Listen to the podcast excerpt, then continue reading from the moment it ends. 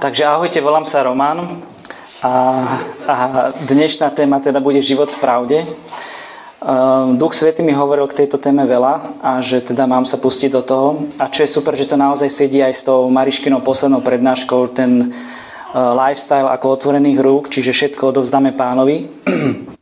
A práve život v pravde dá sa povedať takým dôsledkom toho, že naozaj dáme tomu Ježišovi tie opraty a u nás bude ťahať ďalej tým životom. Začnem teda svätým Augustínom, ktorý povedal takú super vec, že ak veríš evanílu, ktoré sa ti páči a odmietaš to, ktoré sa ti nepáči, tak nie je to evanílum, čomu veríš, ale sebe samému.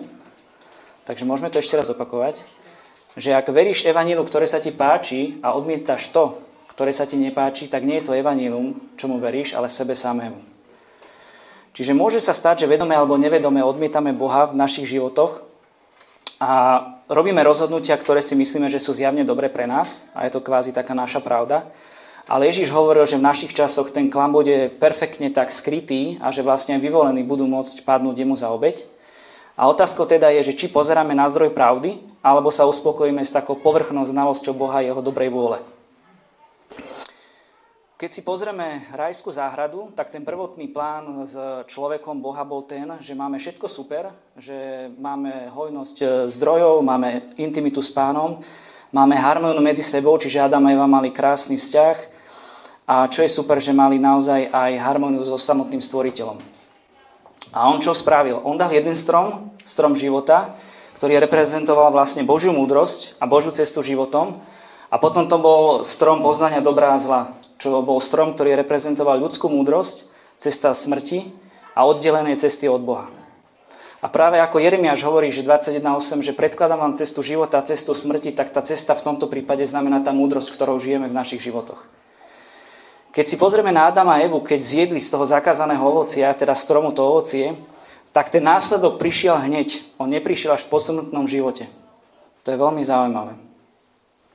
Písmo nám jasne hovorí, že keď e, žijeme život v pravde, teda Boži, podľa Božieho slova, tak naozaj my sami sa stávame tým výživným stromom a to ovocie výživa nielen pre nás, ale pre samotné okolie. Naopak, keď sa riadíme to našou ľudskou múdrosťou, tak sme skôr tým škodlivým stromom a to ovocie naozaj pre okolie je škodlivé.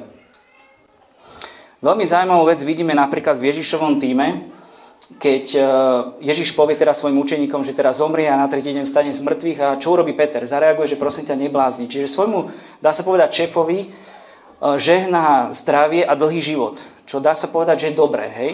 Ale čo povie Ježiš? Že proste choď odo mňa, hej? Toto není Boží plán so mnou. Čiže tuto napríklad vidíme, že to dobro a zlo nie je vždy celkom úplne otvorene zjavné.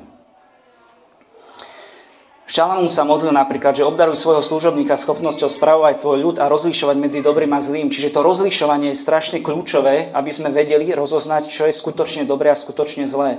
Otázka je, že na aký zdroj pozeráme. Hej? Zajímavé máme, že e, Eva žila v dokonalom prostredí v tom raji, čiže bola tam obrovská Božia prítomnosť, samotný Boh sa prechádzal s Adamom a ona nebola nikým zranená. Dá sa povedať, to bolo dokonalé prostredie, nikto jej neublížil a ako je možné, že had dosiahol to, že ju odklonil od Boha? Čiže o čo ľahšie to bude v dnešnom padlom svete, keď vtedy za takých dokonalých prostriedok sa mu to podarilo. A teraz otázka znie, že ako sa to mohlo stať. A zaujímavé je, že ten príkaz dostal Adam ako prvý. To znamená, že Eva ešte nebola na scéne a on dostal, že môžeš jesť ovocie z akéhokoľvek stromu v záhrade, okrem stromu, ktorý dáva poznanie, čo je dobré a čo je zlé. Nesmieš jesť ovocia tohto stromu, ak budeš, toho dňa zomrieš. To znamená, že Adam dostal ako prvý túto informáciu priamo od Boha. A čo urobil had? Opýtal sa vy naozaj vám Boh zakázal jesť zo všetkých stromov záhrady?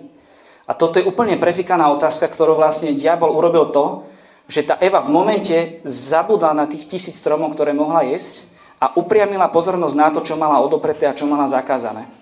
A to isté vlastne robí nepriateľ aj v dnešnom svete s nami.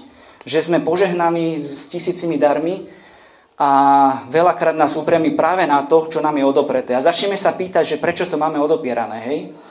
Tak jasné, že veríme, že Boh je dokonalý, dokonalo múdry a vie, čo je pre nás najlepšie vzhľadom na našu spásu. A toto je, dá sa povedať, nepriateľov hlavný ťah, ako keby um, odkloniť ten náš pohľad na Božiu múdrosť a začať pochybovať o jeho dobrom charaktere. Čiže začneme sa pýtať, ako je možné, že tak dobrý Boh nám niečo také odoprie.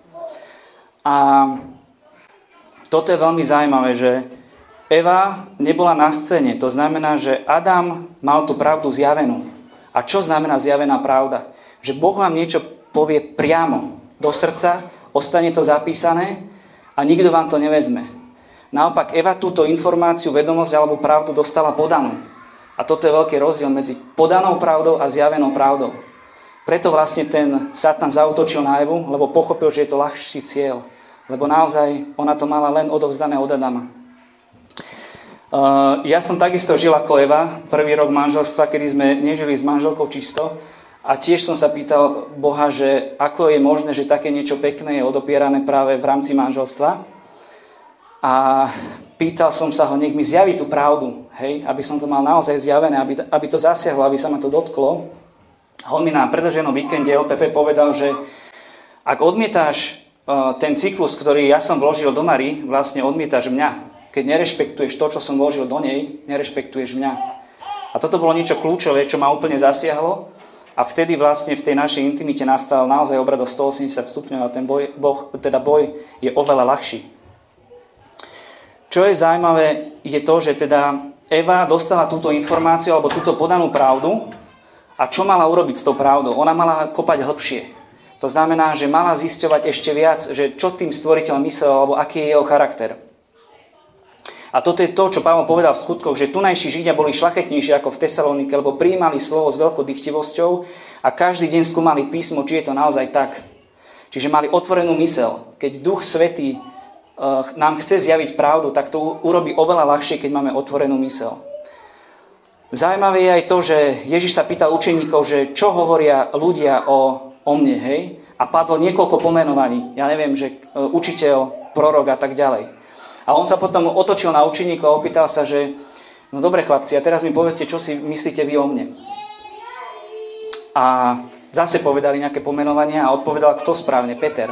A ten povedal, že ty si Kristus, syn živého Boha. A čo odpovedal na to Ježiš?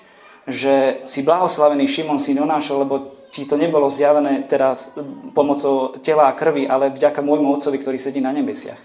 A Ježiš týmto deklaruje, že práve táto zjavená pravda, ktorá, na ktorej je budovaná církev a stále je, tak ona je ten kameň, ktorý vlastne pekelné sily nepremôžu. A to vidíme práve v tej rajskej záhrade, že tie pekelné sily skôr zničia alebo nápadnú niekoho, kto funguje iba na podanej pravde a nie na zjavenej. Čiže keď sa Ježiš pýtal učeníkov, že čo si o mne myslíte, tak on mal na mysli, že čo vám zjavil Boh o mne. Áno, ak to bereme takto úplne na podstatu. Čo je zaujímavé, že nepriateľ nám veľakrát neponúka škaredé veci alebo také, čo sú nepríjemné, ale práve naopak, čo je pekné. A Eva si pomyslela, lebo však Hady odpovedal, nie, určite nezomriete. Boh totiž vie, že v deň, keď budete z neho jesť, otvoria sa vám oči a budete ako Boh, budete poznať dobro a zlo. To znamená, že Eva začala uvažovať, že niečo mi Boh zamlčuje, čo je pre mňa dobré. A toto je veľmi zaujímavá otázka. A vôbec pochod, ktorý naštartoval vlastne myšlienky u Evy. To znamená, že ona chcela dobre pre seba aj pre manžela. Hej, chcela byť šikovnejší, múdrejší, a nechápali vlastne, že prečo to Boh zamlčuje. A najväčší problém s klamstvom samozrejme je ten, že klamstvo klame. To znamená, že okamihom, ako zjedli zakázané ovocie, tak e, začali pociťovať ťažkosti života a nie to, že by sa mali lepšie, ako ona si predstavovala. Čiže veľakrát tá skutočná pravda, ktorú máme, zvestovanú v písme, lebo to je naozaj jediné miesto, kde máme všetky myšlienky Boha a jeho pochody, tak e, tak e, veľakrát to nemusí sedieť práve s našim vnímaním, našimi zmyslami, našimi túžbami a tak ďalej. Geniálne je to, že písmo je naozaj štandard, ktorý, ktorý je pre nás absolútny. To znamená, že na základe neho my dokážeme spolahlivo a 100% určiť, že naozaj toto je skutočne dobré a toto je skutočne zlé pre môj život najzákladnejším bodom je to naozaj, že verím, že Božia múdrosť je dokonalá a že Boh chce to najlepšie pre môj život a pre moju spásu. Prečo by sme mali písmo chápať ako istotu? Keď si zoberieme, máme tam 73 kníh, hej, 46 starý zákon, 27 nový zákon. A tieto všetky knihy boli napísané asi 30 alebo 40 mužmi na troch kontinentoch v rozmedzi asi 1500 rokov. A keď si pozriete tú diovú líniu od Genesis po zjavenie, tak vidíte, že naozaj majú súvis. Že, že, že to dáva zmysel. Tak e, mi povedzte, ako je možné, že keby niekomu dali napísať e, román 40 mužom, ktorí by o sebe vôbec nevedeli, na troch rôznych miestach, v rozmedzi takých, e, takého dlhého obdobia, aby tá dejová línia bola pekná a naozaj dávala zmysel. Takže naozaj ten nebeský pôvod tam asi je. Ale čo je zaujímavšie, to vám poviem, čo sa týka vedy pravdepodobnosti. Bol jeden profesor v Anglicku, ktorý urobil taký, taký experiment aj so svojimi žiakmi. Naozaj tam zapojil strašne veľa vedcov, aby to bolo kvázi také nenapadnutelné, že to nie je tendenčné, že iba on sám to vymyslel. A začal na základe proroctiev, ktoré boli o Mesiašovi v starom zákone a že sa naplnili teda na jednej osobe, chcel dokázať teóriou pravdepodobnosti, že aká je tam tá šanca, že by jeden muž dokázal naplniť tieto proroctvá. A on začal, tá kniha sa volá Science Speaks, ako veda hovorí, alebo veda dokazuje. A začal s 8 prorodstvami, to teraz nebudem hovoriť tie základné, hej, že Betlehem, Jan Krstiteľ pred ním príde na oslovy a bude ukrižovaný so zledom a tak ďalej. Proste bolo ich 8.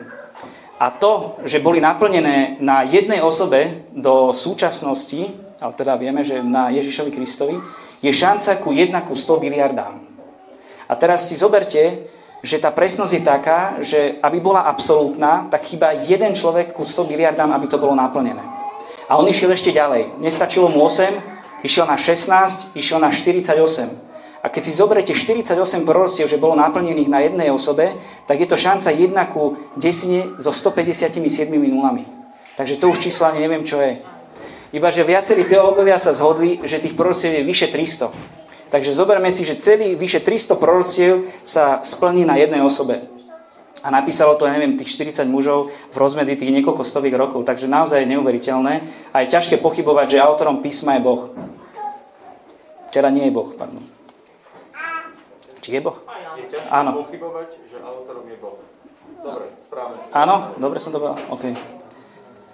Nie opačne? No, rozumieme si. Rozumieme si. Dobre, super.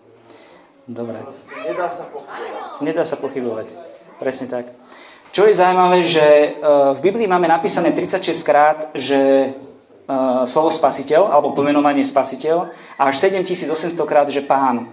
Čiže prečo pán Boh chcel dávať dôraz práve na toto slovo pán? Ide o to, že my ak naozaj chceme užívať tie plody toho spasenia, my v prvom rade musíme mať Ježiša ako svoju autoritu. Čiže my ho musíme prijať za svojho pána. To je to isté, ako keď mám Teraz som e, ženatý s mojou manželkou Mari a je výborná kuchárka, keď mi navarí, tak to je ten pôžitok z toho, alebo to plus, ten bonus z toho, že ja som jej manžel, hej? Ale to, že mi navarila, napríklad keď sme chodili, ešte neznamenalo, že som jej patril. To znamená, to, že som jej patril, bolo až vtedy, keď som vyznal pred Bohom, že naozaj jej patrím a odovzdal som jej svoje srdce a tým pádom ostatné ženy skončili v mojom živote. A veľakrát, bohužiaľ, sa môže stať, že sme v technickom vzťahu s pánom, ale pozeráme len na to, čo môže pre nás urobiť. Hej? A nie to, čo môžeme urobiť my pre neho, respektíve ho vpustiť do všetkých oblastí. Prepač, ako keby, že chcem, že on mi navarí obed, ale neslúbim mu, že... Áno, že pozerám len to, čo pre mňa urobí. Čiže ja si, ako keby chcem si užiť len ten obed, Aha. ale to postavenie a tú autoritu, tá, tu mu nedám. Hej? Ten záväzok. Ten záväzok v tom mojom živote. Hej? Aha. Oh, takže preto veľakrát Ježiš aj povedal, hej, že teda nie každý, kto mi hovorí, pane, pane, vojde do nebeského kráľovstva, ale iba ten, kto plní vôľu môjho Otca, ktorý je na nebesiach. Alebo prečo ma oslovujete, pane, pane, a nerobíte to, čo hovorím. Zaujímavé takisto je s Mojžišom. Mojžiš, na to, aby sme dokázali žiť život v pravde, potrebujeme zažívať Božiu prítomnosť. A Mojžiš ju mal. Predstavte si situáciu, že Izraeliti čakajú 430 rokov na to, aby boli vyvedení von a teraz príde k vám Boh, zjaví sa z tváre do tváre a povie ti, že áno, ty si ten, ktorý vyvedieš týchto Izraelitov a ja ti pošlem, pošlem mocného aniela, ale ja s tebou nepôjdem. No mne keby to povedal, tak určite padnem na kolena a utekám s Izraelitmi a ťahám ich tam, kde treba.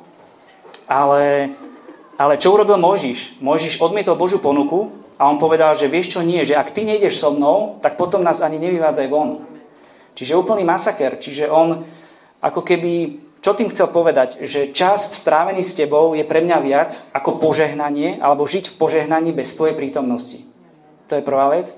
A druhá vec, že veril v Božiu, v Božiu dokonalú vernosť. Čiže keď Boh niečo slúbi, tak naozaj to dodrží. A keď on slúbil, že vyvedie ten, názor, teda ten národ izraelský, tak možno, že by to bolo neskôr, možno, že by to nebolo vtedy a možno, že by si použil niekoho iného. Určite poznáte vzťah založený na systém zlatokopka, hej? Čiže mladá, krásna baba má nejakého staršieho solventného muža a on si užíva jej krásu, po prípade nejaký fajn sex a ona si zase užíva jeho zabezpečenia, jeho nejaký štandard životný. Ale ten vzťah je taký, že je nastavený na sebectve. To znamená, každý pozera, čo môže získať pre seba z toho vzťahu.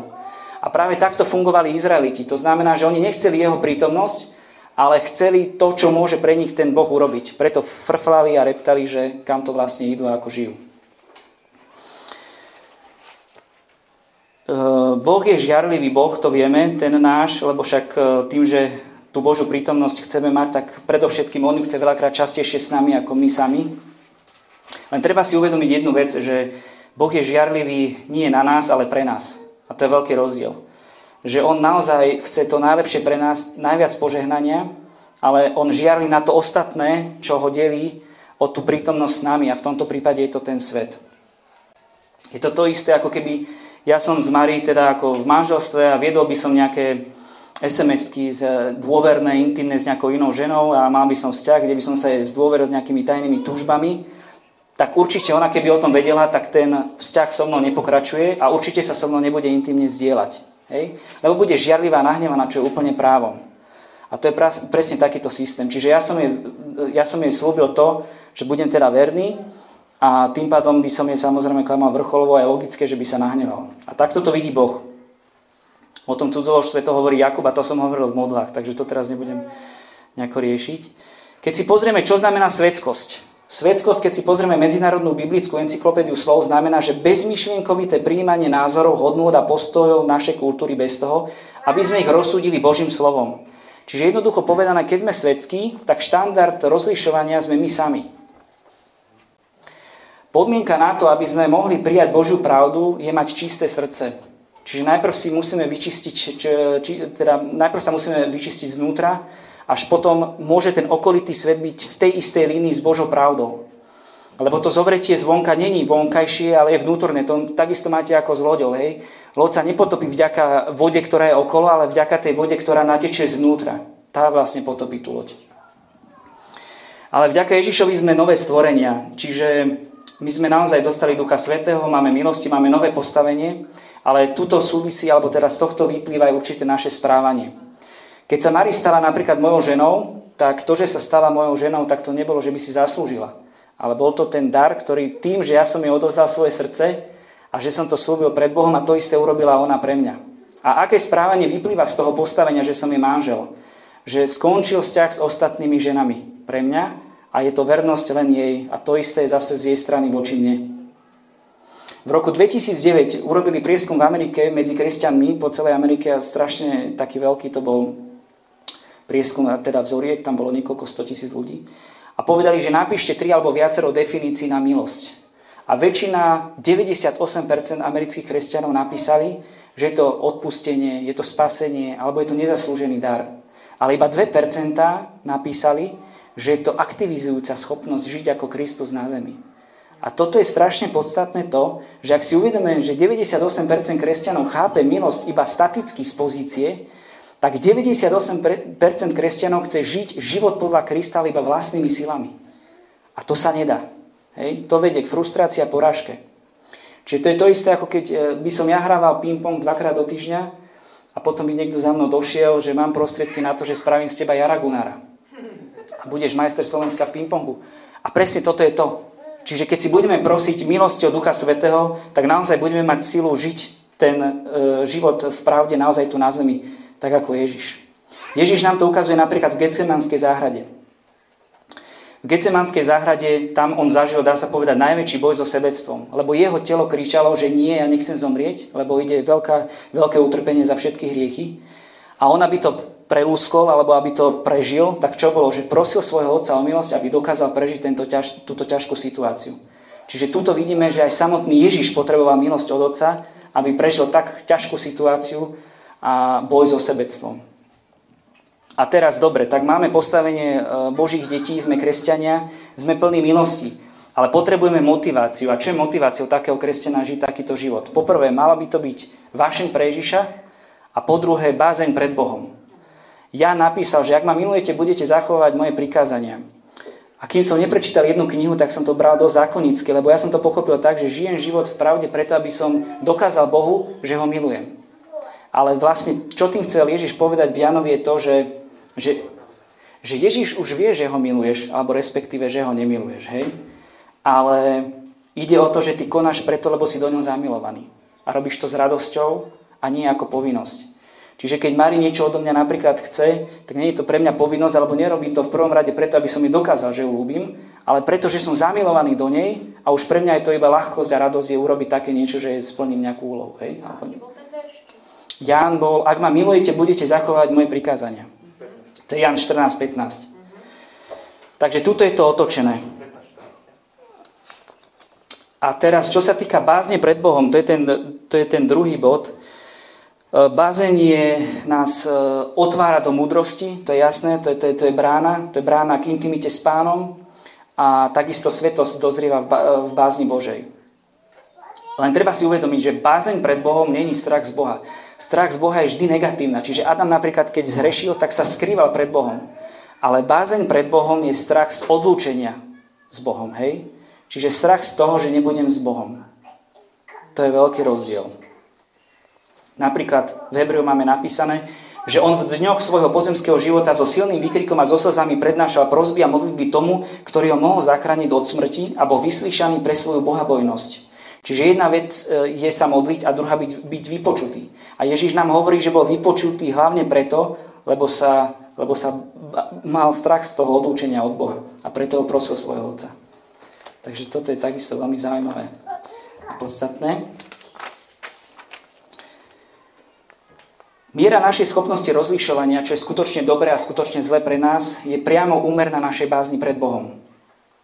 To je takisto veľmi dôležité. A vidíme to napríklad na Šalamúnovi. On si, ta, on si prosil múdrosť prečo? Že obdaruj svojho služobníka schopnosťou spravovať tvoj ľud a rozlišovať medzi dobrým a zlým. A tá múdrosť, ktorou Šalamún vládol, bola perfektná, bola udivujúca, obdivujúca.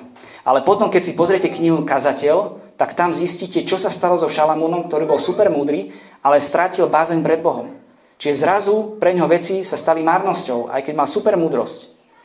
A potom našťastie pán si ho priťahol naspäť a na konci jeho života vidíme v prísloviach, ako píše, že odmenou za pokorou, za pokoru a bázeň pred pánom je bohatstvo, sláva a život. Čiže nemá to byť naopak, že najprv dosiahnem niečo super a potom budem mať bázeň, bázeň pred pánom, alebo že mi niečo splní, čo požadujem od pána. Majetok a bohatstvo tým pádom nechcem povedať, že je zlé, hej.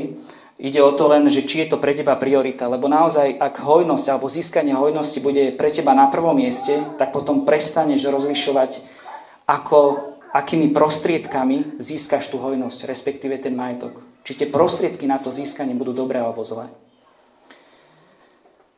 Čo by mali byť sprievodní, na záver poviem, sprievodnými znakmi života v pravde, a to je, že budeme poslúchať pána hneď, aj vtedy, keď to nedáva zmysel, aj vtedy, keď to bolí, keď nevidíme žiaden zisk ani výhodu a že vydržíme do konca.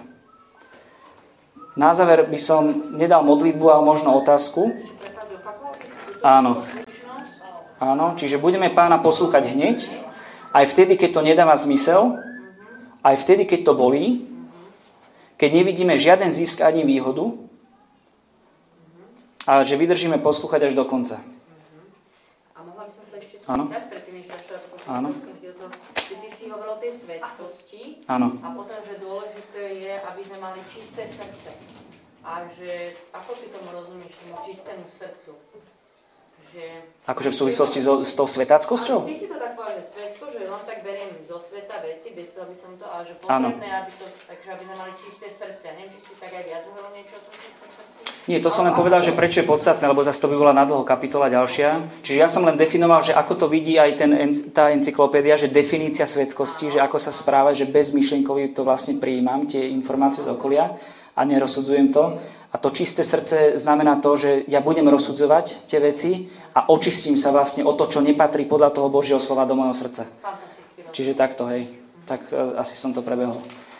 No a na záver otázku, teda miesto modlitby vás poprosím, aby ste zapracovali e, na sebe s jednou otázkou a to, že som dnes motivovaný bázňou pred pánom alebo som motivovaný získaním hojnosti. Toto by som vás chcel poprosiť, aby ste sa pýtali pravidelne. Aby nás to udržovalo v takej, takej dobrej lajne. Ešte raz. Takže som dnes motivovaný bázňou pred pánom alebo som motivovaný získaním hojnosti. Dobre, takže e, potom budeme mať na, na neviem, či komunitný event, alebo ako to mám nazvať, také praktické cvičenie, ktoré dostanete do mailu. Možno natočíme krátke také videjko s pani manželkou, ak bude teda ochotná, čo je vždy. A, a, a bude to vlastne nadvezovať na túto tému. Takže bude to také, že to bude práca v skupinkách, dostanete podľa mňa jednu, možno dve také širšie otázky a s tým sa nejako popasujete a budete to zdieľať. Dobre? Na skupinkách, hej. Ďakujem. Ďakujeme.